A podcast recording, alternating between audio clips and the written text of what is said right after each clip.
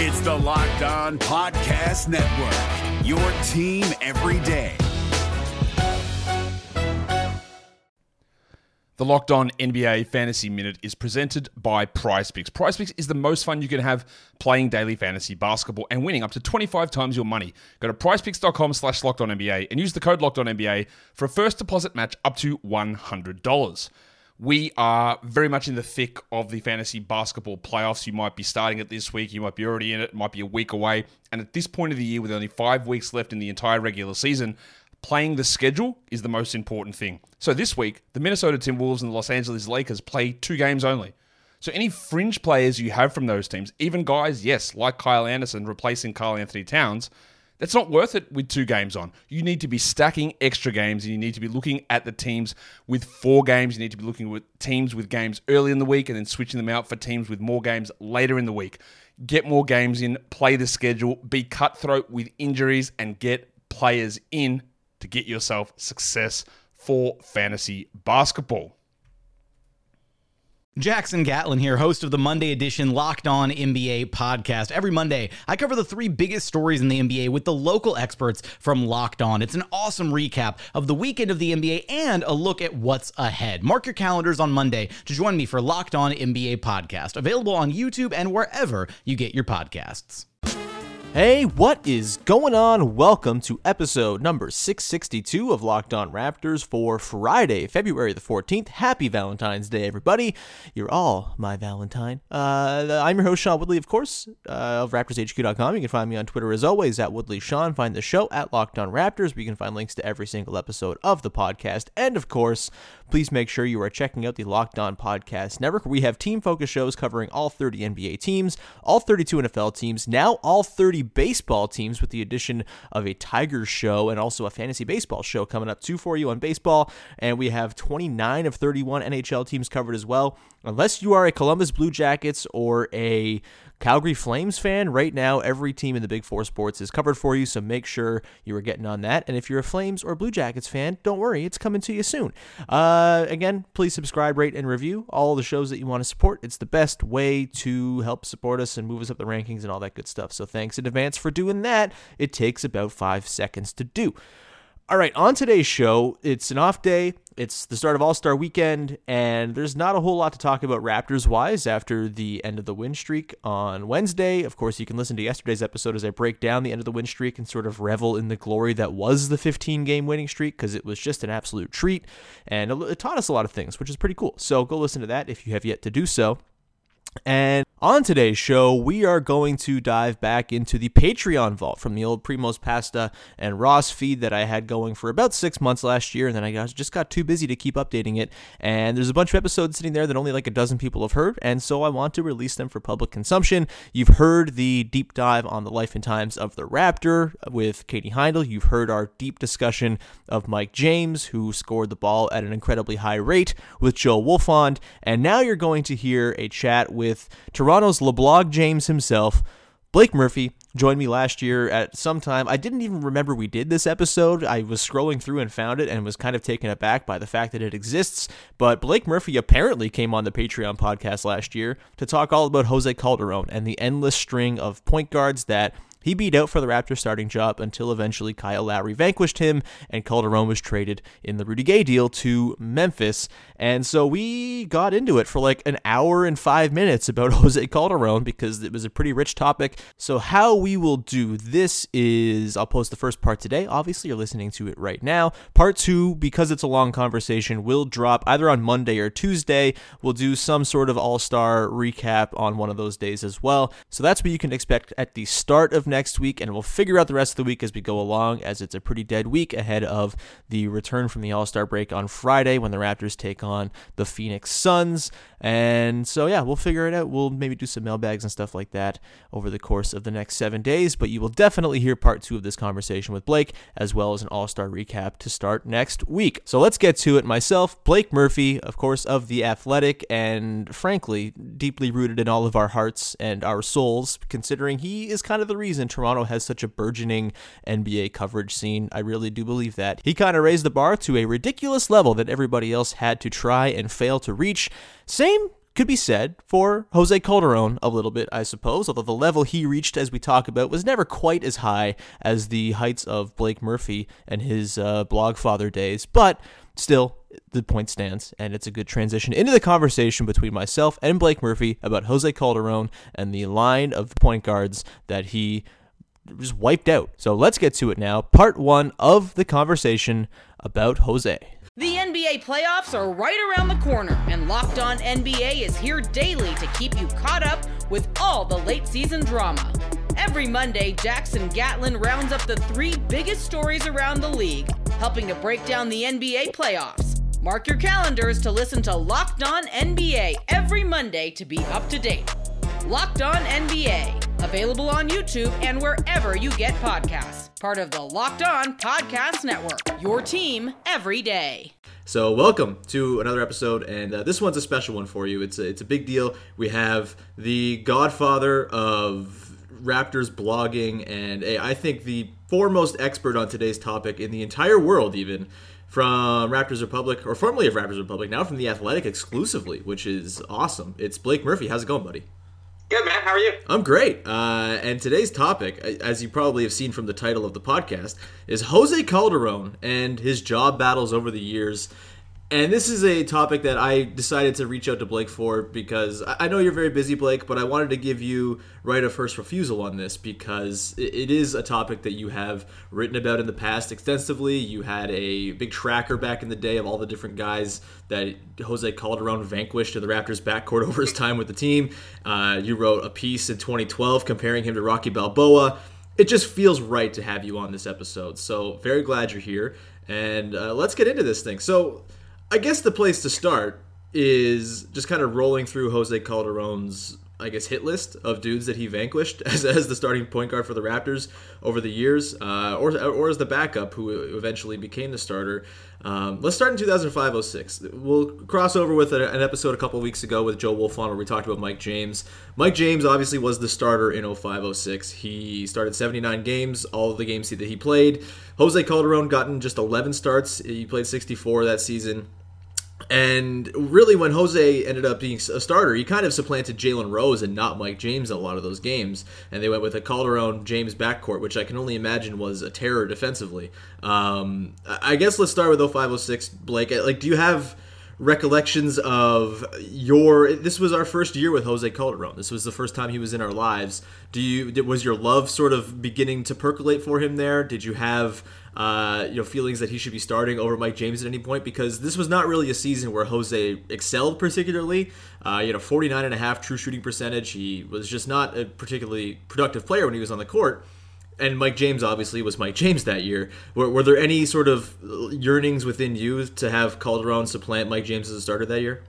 Uh, I was actually so when the Raptors signed Jose Calderon in 2005, I was actually pretty excited because he had looked really nice in the 2004 Olympics, even though Spain uh, did really poorly in that one by their standards. I was like, oh, this guy's this guy's interesting. And at the time, you know, it was you kind of like 2004, 2005, 2006 the internet obviously existed and, and blogging was a thing, but you didn't really know nearly as much about these international imports mm-hmm. as you do now. So a guy like Jose Calderon coming over from the top tier Spanish league, from the Euro League, uh, you know, you probably didn't know a lot about him, but that 2004 Olympics had let you, you know, ha- have a little bit of an idea uh, of who he was and coming in. And when you see the stats, he was coming off of almost a 50 40 90 season in the ACB league mm-hmm. uh, at like age 23. Um, it was kind of exciting, at, at least. Um, I didn't know a ton about him and didn't really know what to expect as far as his, his game would translate to the NBA. And it looked like initially, um, you know, this guy had shot 44% from the from the European three point line, and he came in and he was not a good three point shooter out of the gate and not a willing three point shooter. So he was you know, with him and Mike James, it was kind of a, a weird fit when they did start together, where Mike James almost played um, the kind of the scoring guard role. Uh, obviously, the Amityville scorer got shots up whenever he felt like that year, but I don't have that. That's not the year. Um, you know, I really had strong memories uh, about Calderon yet. I think by the end of the year, it was like, okay, this guy's a piece. Um, and, and I think everyone knew Mike James was leaving because he was going to get just way too paid coming off a 20 point per game season. um, but yeah, that I mean, Calderon wasn't really Calderon yet. He was very young and obviously a, an NBA rookie who who didn't shoot the three yet. So Yeah, he was. Uh, for me, I remember just like I think I was twelve or thirteen. I remember the press conference where they announced him, and I guess my sort of familiarity with international basketball was even less than most people's because I had never heard of Jose Calderon. Maybe I just didn't watch the Olympics or something at, at that year in 04 or or whatever. But I was just like, oh, this guy, like, oh, another dude who is bad on the Raptors. Thrilling. I'm so excited for this. Um, I guess the interesting sort of the fork in the road thing in that 0506 season is that Mike James gets traded for very quickly, like very like pretty close to the season beginning. Uh, obviously, Rafer Alston goes the other way. How do you think this season plays out if Rafer Alston, uh, after having fought with Sam Mitchell in the summer prior uh, or the year prior, how, how do you think this plays out if Rafer Alston comes in and is the starter from day one? Do you think he becomes Jose Calderon's first victim? Yeah, absolutely. um, you know, Rafer Alston was a nice player for a little while. Uh, he had that, you know, two fun years with the Raptors, but, uh, you know, his time as a starter wasn't really all that long after he, I think, I think he had four more years as like a productive player in the NBA and then started to tail off. Uh, but he was a guy who was never hyper efficient, really. He, he could hit the three a little bit uh, and get to the line, but he wasn't a good free throw shooter. He always shot poorly inside the three point line. Um, and then, other than being kind of a, a gambler for steals, there wasn't really uh, a lot there. And then also the whole fighting your coach thing, uh, maybe not not the best of looks. Um, you know, I think the year before the Raptors were basically the same whether he was on the court or off the court. Um, so you know, that he does not have the profile of a guy who could have withstood the Jose Calderon onslaught. Yeah, fair enough. So let's move. They to also probably couldn't have started together Oh, because no. Mike James could play off the ball a little bit more than, than Ray Alston could. So I'm not sure. Like they, they probably would have had to choose one, whereas they started Calderon and James together a little bit. I th- I still can't even think about how bad that would be defensively, Calderon and James. like Or Calderon and Alston. that It's, too. uh, yeah, at least Alston would like go for steals and had a little bit of like w- eagerness to play defense. I mean, you look Yeah. back some of those Mike James days, man. Like he just did not give a damn about playing D, and like good for him. You know what? Shoot or shoot, and he had he a job to do. 20 points on 58% true shooting. He had a job to do, play and it was to put the ball in the hole at an extremely high rate, and that's all he needed to do. So uh, I don't begrudge him for that at all. Of course, after He this is- season, sorry, go ahead. No, I was just gonna say Mike James is the absolute definition of a looter in the riot. Like a 27 win team in his age 30 season, he has his first like breakout year, and then never sniffs those numbers again. It's uh, it's kind of amazing. And it's also a thing where, and we covered this with Joe, so we don't have to linger on it too much. But it's a thing where, like, I guess a couple months into the year where they're really bad, that's when Mike James kind of smells his opportunity. You know, he, had, he didn't put up the prolific numbers until about January, where he went on this crazy heater. Um, so that, that that also just adds to the looter in the riot thing, right? Where it's like, oh, oh yeah, I'm on this team. It's bad. I'm going to take this now. Chris Bosh, I'm taking all your shots. Sorry. Um, so forever shouts to Mike James. Of That's course, uh, I know there are a lot of weird Raptor years, but that's such a weird one. Like they started 14 different players that year. Yeah, and they began the season. Sal started 25 games. Yeah, and they began the season one and fourteen, I believe. Um, that was also the Kobe Bryant '81 season, uh, and they traded for we. Yeah, we've t- we talked. We might have to do an entire podcast on 0506 too because it's so bizarre. But they they traded for Antonio Davis again, uh, and getting rid of J- Jalen Rose that season too. Just a strangely bizarre They- season. That uh, uh, did it end with Bab- Bab- Babcock's firing? Was Babcock fired before this season? I can't even recall. Um, I think he got fired in season. Okay. Oh yeah, that makes the, uh, sense. Yeah. He got the like Wayne Embry is interim in charge now. Yes, yeah, that's right. And then Embry made the trade for Antonio Davis and ended up getting a bunch of cap relief. That uh, was a thing that Eric Koreen corrected me on in my ranking of the all-time Raptors, and I, I called him a bitch by accident. So, Um, by the way, the the Raptors started Araujo, Sal, Antonio Davis, Matt Bonner, Loren Woods, and Aaron Williams all just at center that year, and maybe Bosh a couple times at yeah, center. there were a couple games where, like, Yeah, uh, sorry. I'm, I'm, thinking of a different season where they didn't start a point guard. They started a point guard every game this season. There was a different year that we'll get to where they didn't start a point guard a couple games. But yeah, a bizarre season. It starts. Is that season 2018-19 when the Raptors are going to start Pascal Siakam as a point guard? Uh, yes, that's the second season I'm talking about. along that vein for sure. Um, uh, so after the 05-06 season, uh, the weirdness is kind of cleared out. Bryan Colangelo's hired, and you know, it, honestly, it's so weird. I always kind of thought and figured Calderon was a Colangelo signing and not a Babcock signing, but I guess that's not the case. It's kind of weird in hindsight considering the Euro invasion that came after Colangelo signed. Um, but so Colangelo comes in, James signs with Minnesota for a lot of money and lasts like a year and a half there, and then goes on to play for like the Crittenton Arenas Wizards. Good on you, Mike James. Um, my, TJ Ford is acquired from Milwaukee for Charlie Villanueva this summer as well, and he comes in. And this is probably the most back and forth Titanic starting point guard battle between Calderon and someone else. I would would you say that's fair? Oh, oh yeah. There were a number of like like I think the blogosphere referred to it as Forderone because they traded the job back and forth so many times and yeah. everyone had a side and like there was even that first year Calderon didn't start a lot of games, but there were two different chunks of the season where it looked like he was the starter and then the next year it like looked like it again and then it wasn't and it was two years of like it basically it's it all it almost felt like what the Raptors do now with the starters, where it's just like I it I have no idea. Yeah, they it, yeah. three games, they might keep this starter the rest of the year. If they lose three, they might change it up again.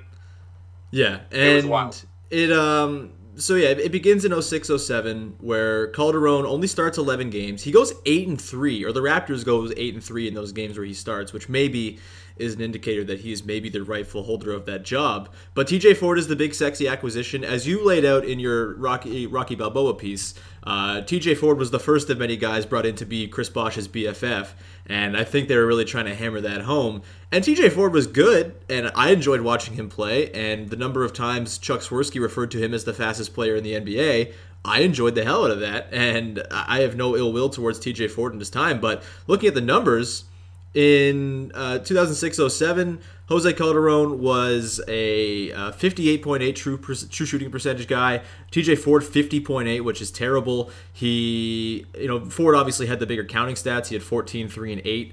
Uh, Jose was just 8.7, 1.7, and 5. Uh, of course, coming off the bench most of the time, playing just 21 minutes a game. But he had a higher PER. He was doing more with his minutes than TJ was for sure. But uh, Ford held on to the job. And this wasn't one of those situations where they were starting both of them. That would have been very bad defensively, too, I'm assuming, um, considering Ford was like 5 foot 10. Um, what was your sort of? I guess we can lump both of these seasons in really because 07 08 Calderon kind of takes the job for I guess the long haul because Ford gets hurt halfway through the year because of Al Horford and he only starts 26 games, plays 51, and even over the course of the time that they played, Calderon's numbers are just better. His shooting is better significantly. He's a better playmaker. His on-off numbers are much much better. TJ Ford's a minus 4.1 net rating when he's on the court, uh, while Calderon's a plus 1.2. It's uh, it's a pretty clear advantage Calderon in the second year what's your sort of assessment of how this transpired over the two years? I, I, think people kind of refer to and look back at it as Ford being the better player, but the numbers kind of suggest that that wasn't even remotely the case.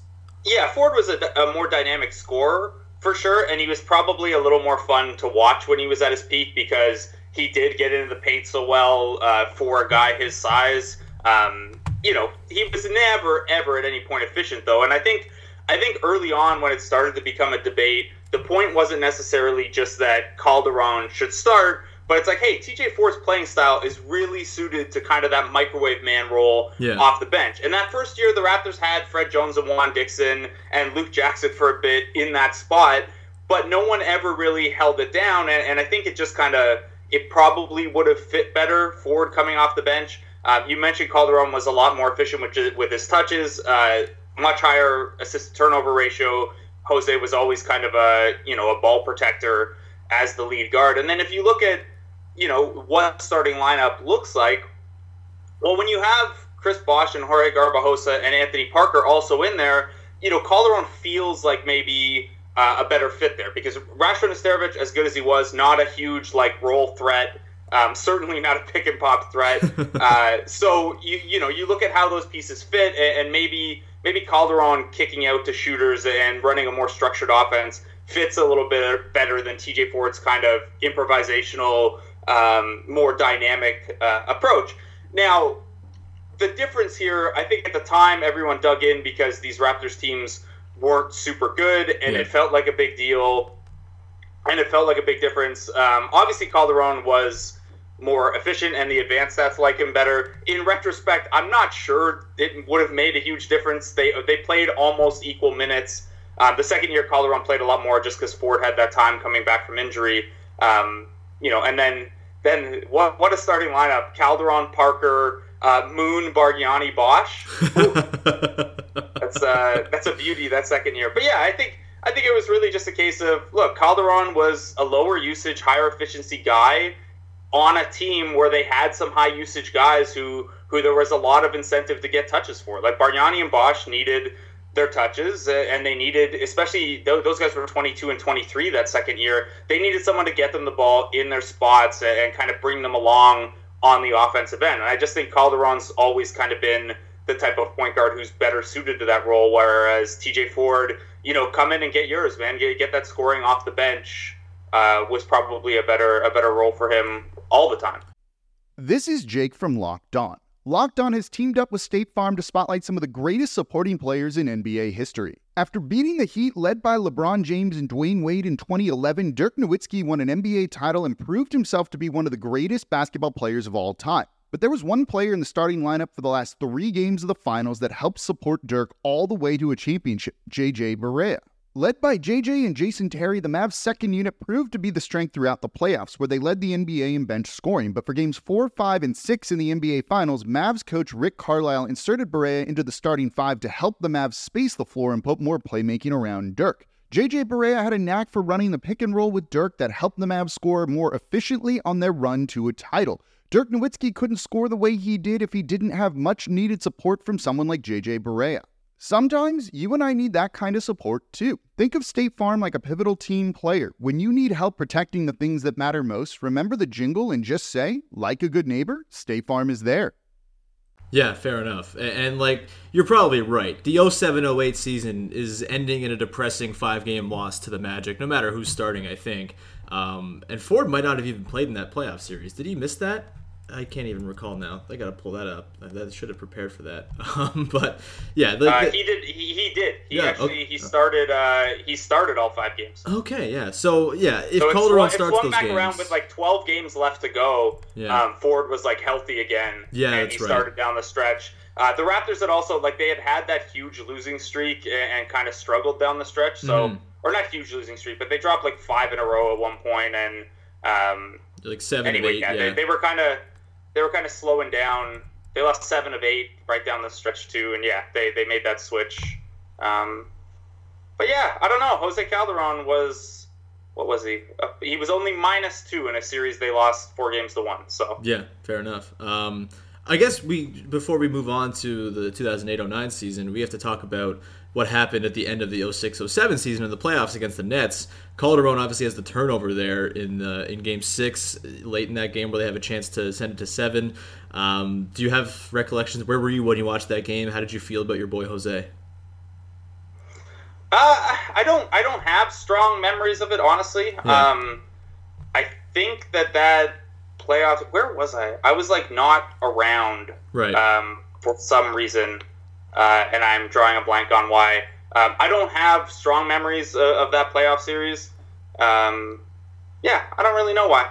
Oh, you know what it was? So in the after um, in the summers during university, I worked shift work, right. and I was very likely on nights. Oh, okay. Um, so I worked at the Toyota factory in Cambridge, like on the assembly line, and I was often on nights. So right when school ended, I'd go into that. So that's I'm assuming that's why I don't have strong memories of it because I have very strong memories of a lot of those seasons when I was at university and had nothing to do but watch basketball. Mhm. Um, but I think yeah, once once it got into late April, early May, I was already working. I just remember being so crushed that it was Jose that made the turnover just because I like by the end of that season I had really come to adore him. He had the three-point celebration. He was a guy that, you know, had he was the Raptors own, right? He, he was someone they signed and cultivated and he had turned into such a good player by the end of the year that yeah, it was a bit of a bummer to see him be the one to kind of choke it away at the end. Again, I don't think they're winning Game Seven against the Nets that year anyway, and they and probably go like, on. it also it's so like antithetical to how Jose Calderon played as a Raptor. Yeah, where yeah. His assist to turnover ratio was always. Now looking back right now, the turnover percentages were actually higher than I expected, but like he was still like in terms of assist to turnover, which is what I think a lot of us were using for like ball control at that point. Um, he was still like really solid, like three to one regularly, four to one sometimes. So it was just weird for that to be the way not only the Raptors went down, but yeah, for Calderon to be the guy to do it. It's so funny you mentioned the assist to turnover and the sort of dependence on that stat because I am pretty certain that was the most quoted stat in the entirety of like the 06 07 Raptors season for like Jose Calderon's assist to turnover ratio and the same with the season after where it was five and a half which is kind of insane um like that Yeah, that, nine point eight to one point eight. That's that's bonkers per thirty six. Yeah, like that was they quoted that all the time. They really that was a crutch for them to be like, "See, he's really good. Trust us. He's he's great. He's awesome." Which he was. He was amazing. Um, so after Now, the 07 int- Yeah, go inter- ahead. Sorry, interestingly, like we also know now a little bit that a lack of turnovers isn't necessarily a good indicator. Like we know with like young point guards, you're actually okay with them making turnovers in terms of projecting them. Um, because it means they're doing things and they're trying to make things happen. Yeah. And they're maybe it speaks to a little bit of dynamism. But yeah, Jose was safe from basically from like day one, which is, you know, I know he came into the NBA at 24, but that's still pretty. It's pretty crazy that he was just like right away. They're like, oh yeah, he's the safe option. Yeah. if this guy doesn't work out, we've always got Jose in the tank. For sure. Uh, so after the 07-08 season ends at the hands of the Magic, they kind of consolidate a little bit. They trade Ford to Indiana in the Jermaine O'Neal deal, along with Roy Hibbert. They bring back O'Neal and someone bad. I can't remember who. Uh, Awesome. and what's that? I just said awesome. Oh yeah. Oh, Nathan Jawai comes back. That's yes, correct. Yeah. Australian Shaq. Yes. Oh my God, that is one of the most depressing things I've ever heard. Uh, so Calderon signs a five-year, forty-five million dollar contract, one of the first big contracts that Bryan Colangelo gives out, and pretty deserved. He was really good in the 07-08 season. And then Roko Ukic and Will Solomon are signed as the backups. And this is the season where Jose really kind of thrives. He, I don't know. I guess there, if there is a season in which he was like spurned as like a potential fringy All Star guy, this is probably the one. The 0809 season, he plays 68 games. He starts all 68 of them. He averages 12.8 and 8.9. He shoots 40 40% from three. He's like very very close, just like micro Yeah, off of a 50, 50 40, 40 90 90. by Yeah. like a field goal. Yeah, he's 49.7% from the field, 40.6 from deep, and then 98.1 from the line. Uh, I think he had like the streak of like 100 and something made free throws in a row during this season, if I'm not mistaken. Yes. Which Um, is uh it's my favorite Jose Calderon moment, which we can talk about after because it happened when he wasn't a Raptor. but uh, this will come up again. Okay, sounds good. Um, yeah, so he has that season. The Raptors are like not particularly good. This is Jermaine O'Neal. Jermaine O'Neal year kind of falls apart when Jo is hurt to begin with and just not very effective and kind of past it. And I think expected to be something that he just wasn't physically capable of being anymore. But through all of it, through all of the misery. Jose was really steady the entire way. Missed 14 games, obviously, but um, like there was never even a whiff of a challenge from Will Solomon or Roko Ukic.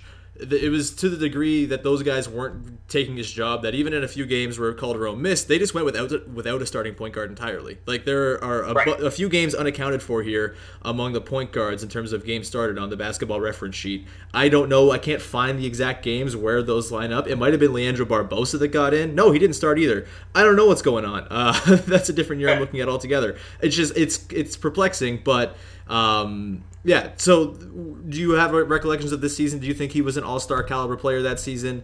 Uh, just sort of give me your rundown of the 0809 year, which is probably his best as a Raptor.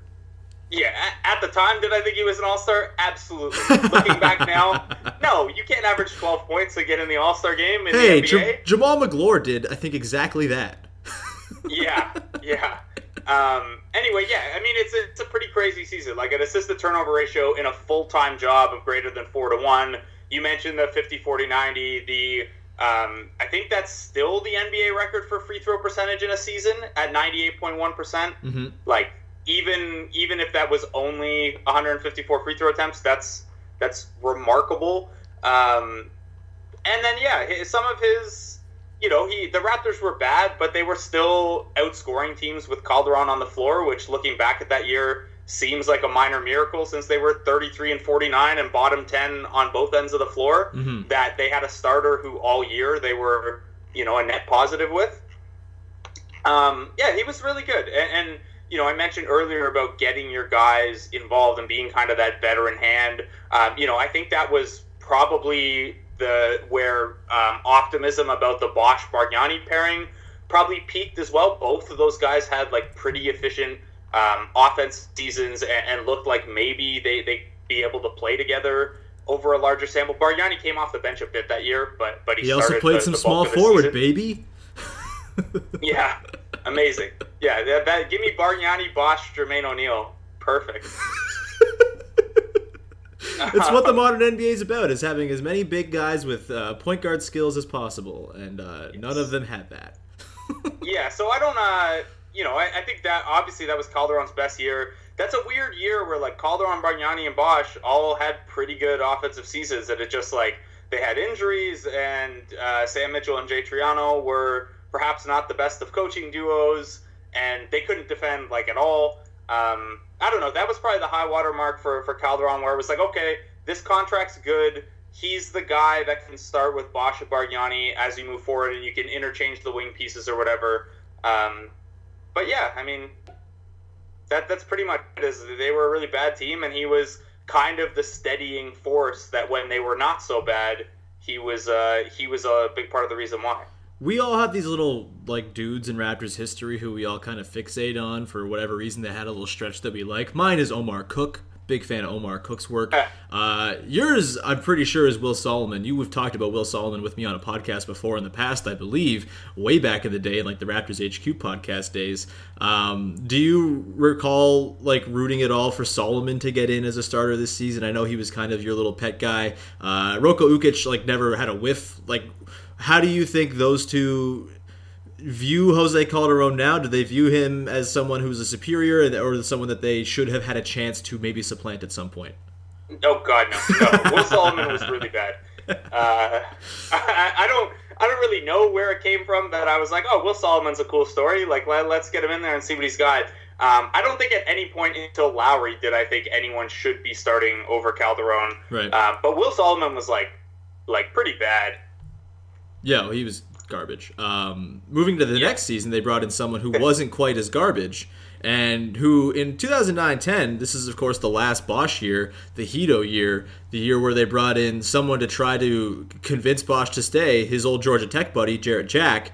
Um, Jack and Calderon have like pretty identical numbers, really. They shoot pretty similarly. Jack actually has a bit of an advantage there. Uh, their on-off numbers are pretty much identical. It's uh, their PERs are even identical. Like their their win shares per 48 are pretty identical. This I think is we, maybe we look back at the Ford Calderon thing as like the closest battle of two te- two guys who deserve the job. But as much as we make fun of Jarrett Jack now, he was actually kind of good in that 2009-10 season, and I'm not surprised he ended up getting 43 starts. Obviously, Calderon Yeah. falls back here; he gets 39. It's again kind of a back and forth push Who makes fun of Jarrett thing. Jack? Jarrett Jack's like the most beloved guy in the NBA. I think He's people had- made his- fun of his Jarrett entire, Jack. Like twilight of his career has just been because everyone likes having him around. That's fair. I feel like people made fun of Jarrett Jack being a starter on like the Nets and the Knicks recently. Um, because Yeah. obviously he's not a starter anymore, and he probably thinks he's a little bit more. I think he also he got some flack for his Warriors days too. I think Warriors fans kind of hold him in a in a bit of a low regard just because of I guess they don't like anyone touching Steph Curry even a little bit. Um, but yeah, it- it's I think it was reasonable that Jarrett Jack ended up getting more starts this season than Jose. As much as I love Jose, I thought Jarrett Jack was really good that year. Yeah, Jarrett Jack has such an interesting career, man. Yeah, it's Played for nine different teams over what six, nine, 13 years. He was uh he was closing in on that on that record of twelve or whatever it is teams played for. Yeah. Did you have any uh, like belief in the idea? Did you put any stock into the idea that he might be able to keep Bosch around? Look, I never think it's a bad idea when a player is actually a capable player Yeah. to like have someone he likes on the team. Like when the Raptors added Jeremy Castleberry to the staff because he's Kawhi's boy, and then like word out of San Antonio was that oh no, he's actually like a, a really good emerging player development coach. It's like oh okay, well if it makes basketball sense and it has this added bonus, Mm-hmm. um, awesome. And, and Jarrett Jack at the time was like solid. Unfortunately, he fit right into that band that Calderon did, where it's like okay, if he's your starting point guard, you're probably always looking to upgrade. If he's your backup point guard, you're in really good shape. Yeah, fair enough. Uh, Do you think that's kind of the like? What do you think was the reason for uh, Colangelo always kind of needing to upgrade Calderon? I I guess it's because of what you said. He was just kind of that good of a player, and there were always maybe potential upgrades out there. But it didn't seem like anyone he brought in was like a substantial upgrade. Like, what do you think was Colangelo's beef with just having Calderon have the job and not worry about it?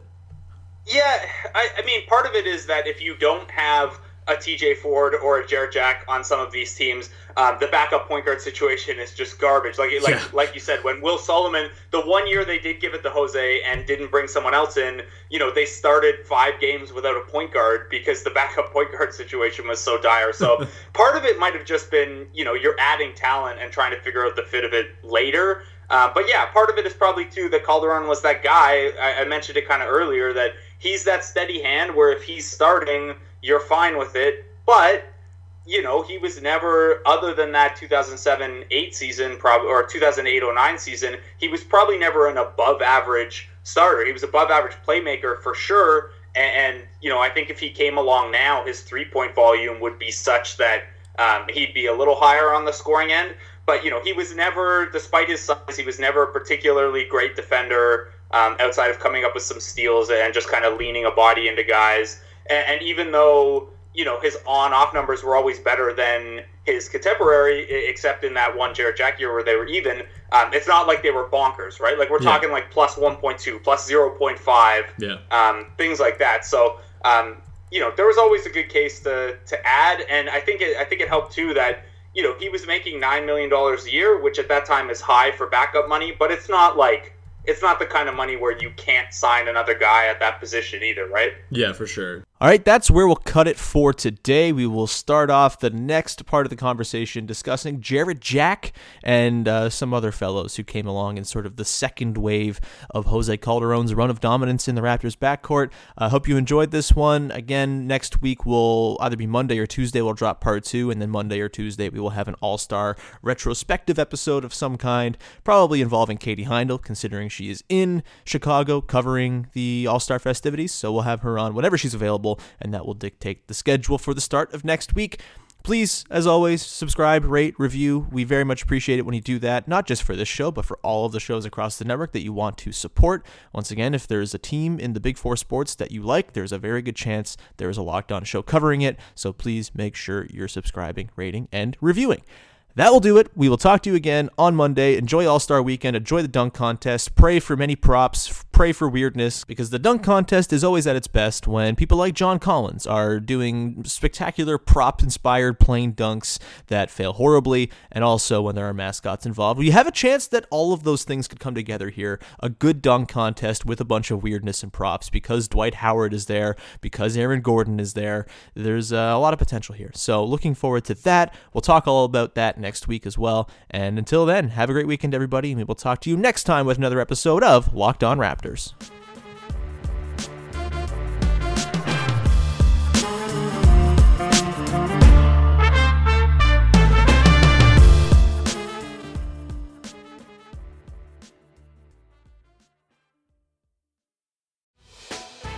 Hey, Prime members, you can listen to this Locked On podcast ad free on Amazon Music.